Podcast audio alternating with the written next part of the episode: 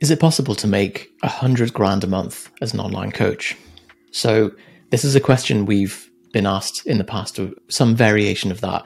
How much scale is actually possible using your method? Or I don't want to make three to five grand a month. I want to make 30 grand a month, or I want to make 100 grand a month. Fine. Like, if you want to, but let's just examine is that really what you want? And are you prepared to accept the reality of that situation? I think the like the reality of the situation is that doing three grand a month, 30 grand a month, 300 grand, or, or 1,000, 10, or 100,000, they're very different experiences. And it's, I think everybody thinks 100 is better than 10, but actually your life probably looks quite different at that level. There's a lot more clients, there's a lot more complexity. You've almost certainly got a team working with you, so you have responsibility. You have to learn leadership. You have to be good at prioritizing things. You have to be happy to tolerate risk, higher volume of ad spend and leads and opt ins and all these things. So it's not necessarily that, like, is it because po- it is possible. So the market is big enough, almost certainly, unless you're picking some really weird niche. The market's big enough. So the, the customers exist online. You can acquire them as long as you have a system to allow you to do that. And the fulfillment system, at least the fulfillment system that we teach, can handle that volume of people. The question is, like, what's in the way of that? So the, example we were discussing before was for me to go from a 301.5 kilo deadlift to a 312.5 kilo deadlift involved me gaining 10 kilos of body weight, basically. And that might sound like, oh, well, win win, like you gain loads of strength in the process. But actually gaining the 10 kilos changed the rest of my life right? So it's difficult to go up the stairs. It's difficult to go on a long walk. Like everything else, and, and uh, you know, you start not liking the way you look. You start to not fit in your clothes. All the sort of unintended consequences of the change end up being the main thing you experience. So, like, yes, you might log on to Stripe and see a hundred grand. you're like, yes, get in. But then your Monday is just firefighting and dealing with awful things and stuff you, you had no intention of ever getting into when you thought, I want to become an online personal trainer. So I think it's looking at like, what does the life of someone doing that look like? And is that what I want? Rather than do I absolutely want the top line revenue figure that I that I t- tell myself I want? Because the top line revenue figure is often so flashy and so like coveted, and a lot of the gurus and advertisers will try and like dangle that as the carrot. What people tend to do is they'll magnify the benefits of that and they'll minimize the actual reality of what it is. And it's the same with like certainly like 21 year old me would have thought, oh, I'd love to have a 300 kilo squat. Like, mm. and then, you know, someone sensible like you might come along and be like, Yusuf, you realize you'd have to be clinically obese. You'd have a like shin splints all the time. You'd have, you'd have a really sore lower back. You wouldn't be able to touch your toes, blah, blah, blah. And I'd be like, oh, but it doesn't matter because I'd have a 300 kilo squat and like just imagine all the bitches I'd get and imagine how like total. of course, that's that's what any 21 year old with a 300 kilo squat is thinking about. You get this like totally blinkered view, thinking like, oh, but once I get there, it doesn't matter, and all of those other problems will just pale in comparison. Whereas actually, the only time that you get the benefit of a 300 kilo squat is when you're in the gym, and arguably not even then. It's when you're on the platform at a powerlifting competition, and that assumes that the other guy isn't doing 302 kilo squat. So we, we've really got to be like realistic about like what is the reality of this. Like, yes, everyone wants more money because more money supposedly produces more freedom, etc. But we're trying to build a lifestyle business here. Like, money is just the vector for freedom. It's not the freedom itself. It's not the figure on the bank account.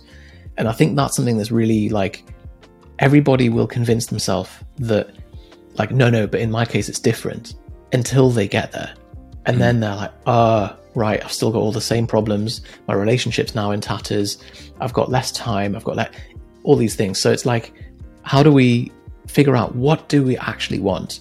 Because a 100K a month business is no longer a lifestyle business. Like, you've probably limited your ability to travel and spend time with family.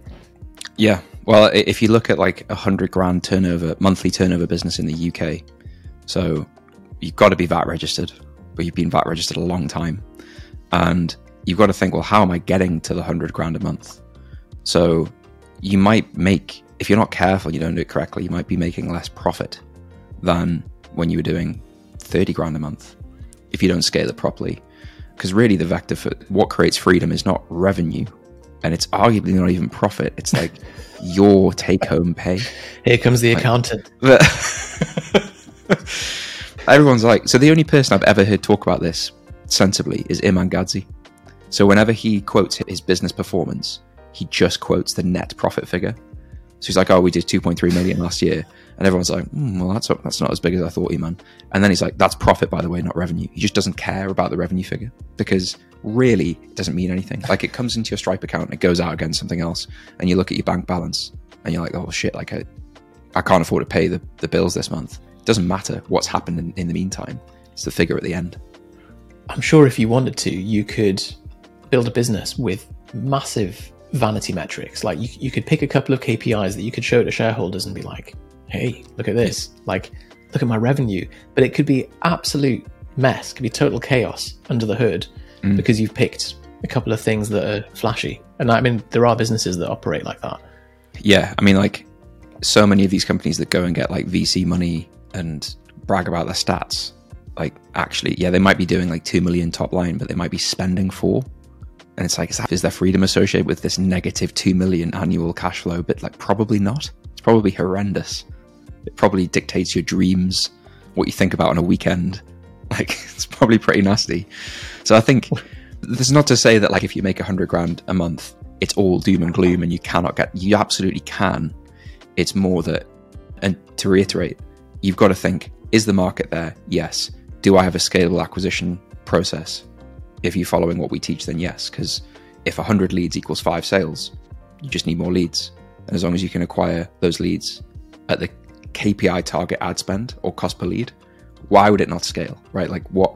It's not like the thousandth person in your funnel knows they're the thousandth person and they're like, oh, I'm because this would be too, he would scale too fast if I bought. Like that doesn't, that isn't how it works. It does the scale linearly as long as you can manage your costs. It's more like imagine, go on that's the lead flow aspect of it. But mm. what we don't see is like, you know, because everyone's like, oh, I'm struggling to get leads, I'm struggling to get leads. Like that's all they're focusing on. And then it, but really, if someone was to be like, all right, then, mate, and got the fire hose and just sprayed them with leads, mm. suddenly they've got another problem. And it's a problem they've never anticipated before, which is, oh God, like I've got too many sales coming in, the wheels are falling off, I can't fulfill the product that I actually said I would give them. So, mm. like, there's a problem at each stage of the process, and I, I guess that's the having to gain 10 kilograms of body weight that you carry around all the time to be able to fix the problem that you thought you had, which was my deadlift isn't high enough. Well, or even something as like in your face as getting like two or three emails a day from Facebook saying like you've been billed 700 pounds you've been billed 700 pounds you've been like imagine looking at your ads manager yesterday's data and it's saying 1800 quid of spend and you didn't make a sale. Because that's going to happen. That's almost certainly going to happen. You're going to have days where there's flux in the figures and you've got to zoom out and try and stay rational and try and stay objective and look at the monthly data and look at your cash flow and look at the cash in the bank and try and remove the emotional response from those things. Because unless you've got like a huge following somewhere already, so unless you're a big YouTuber or you've got a massive podcast or millions and millions of followers on TikTok or something, you're going to have to use ads to get to 100 grand turnover, almost without question. And they just ebb and flow. They have up days and down days. So can you tolerate that, the emotionality that comes with that? Interestingly, so you mentioned having a large following, millions of subscribers or whatever. People who don't have that, it's, it's always the case where there's, there's a certain mindset that you have at zero because going from zero to one is quite a shift and there's a lot involved in that. But when you get to one, you're like, oh, I thought that would solve my problem and it didn't. And this is like, I guess this is just the human condition, isn't it? Like everything is a desire that we somehow, like our brains fixate on thinking that when this desire is fulfilled, I'm going to be happy and my life will be complete. But fame is another one. Getting a million subscribers on YouTube, getting a massive following. And Tim Ferriss wrote an amazing article about this, about the like the hidden downsides of fame. So he's, you know, like got niche fame in his particular audience, got a very high ranking podcast. And he says that if you look at the world, like the average school, a thousand, two thousand people, occasionally you get one in a thousand people that's like a psychopath, a school shooter, or is the one that's like behind the bike sheds, like twisting the necks of pigeons or something. Now, he's like, when you're on the internet and you've got a million people that listen to your podcast, that one in a thousand suddenly becomes a thousand psychopaths. And it just takes a couple of them to find your address and park out and like basically camp outside your house like he's had. And then you, you're running into security risks. And getting recognized in shops isn't always something that you want if someone if, if there's a percentage of those people that's a, a psychopath or a stalker. He says that when he gets planes, there's a common thing where, you know, the guy that holds the placard that has like Johnny to pick them up, like organized crime will do is that they'll look up the net worth of people on on the flight. They have access to these like black market databases of people who are on the flights. They'll find the people who are high net worth. They'll find the the guy who's going to pick him up. They kidnap him, and or like just remove him, and then they put their own guy in there holding up the name to try and pick you up, and then they hold you for ransom. He's like everything's a security risk, and so he then has to book flights under book the the chauffeur under a fake name, so that if he sees his real name, which he's spotted a couple of times, he's like, oh, that could have been a close call. That would have been me getting kidnapped and held for ransom. I mean, it probably won't happen to you if you get to ten thousand followers on TikTok, but just to be aware that there are no one's going to be like, oh, there's a successful fit pro making 20 grand a month. Better go and kidnap him. But there's unintended consequences. So, so that's why like Andrew Tate and Iman and like these big YouTubers just have security details, don't they? They have like full time security teams that follow them around. And to be honest, hearing you describe that, if I was one of them, it's just a no brainer, isn't it? Like hire like former special forces to just come with you everywhere you go. And even if it costs you whatever the hell it costs you, like a lot of money, I assume, it's the time you get off the flight and get bundled into the back of a van with blacked out windows with a bag on your head, and you think, like, fuck, I should have paid for the bloody security thing. Damn so, it. damn it. I, I went for the like the Tesco value security rather than the Yeah. Tesco premium one. Like the guy with the taser who's never used it before versus you want the person who's had to like hand to hand combat fight like a Iraqi general or something like in a cave, don't you? That's who you want on the plane with you. Yeah, hundred percent. Not the guy who's like figuring out how to turn on the taser. Or it's like run out of battery that morning. He arrives with a taser that's low on battery and he's like, I'm really sorry, mate. Like, you want the guy who like, uses thumbs if he needs to.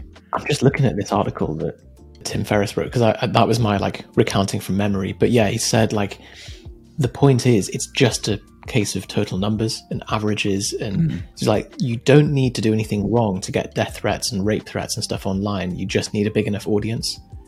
Yeah.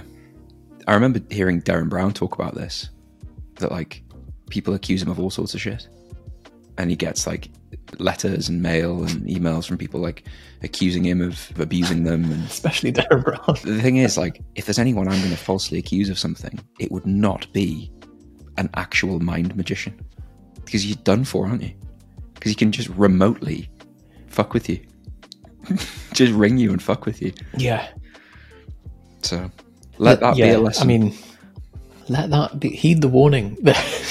I'm going to include the link to this article in the description because there's so so many more like possible threats that I hadn't even considered. So there's there's the classic like dating woes, like someone kind of gets in touch with you and you think that they're into you, but actually like they're just you know paparazzi trying to get some scoop on you, or harassment of family members, loved ones, desperation messages, pleas for help, impersonation, identity theft, kidnapping, attack, bait media, friends with ulterior motives, invasions of privacy. Like, it just doesn't stop, does it? So you want a really good lawyer So, and a former like Spetsnaz bodyguard. Let's get that. Let's maybe two in one. nice.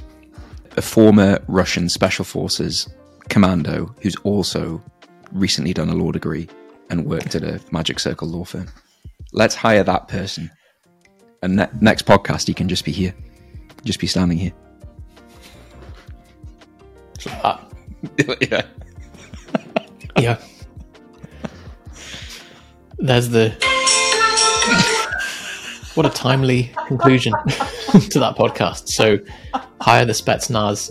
That was just a snippet, by the way, of the Pingu theme tune, which is my uh, my ringtone and has been for several We're gonna years. get a big fucking copyright takedown now, aren't we? Like the whole episode will be is fine, but because there's a snippet of Pingu and some like 75 year old guy will own the rights to the Pingu song, that will now have to go to court. Damn it. We were so close, Johnny.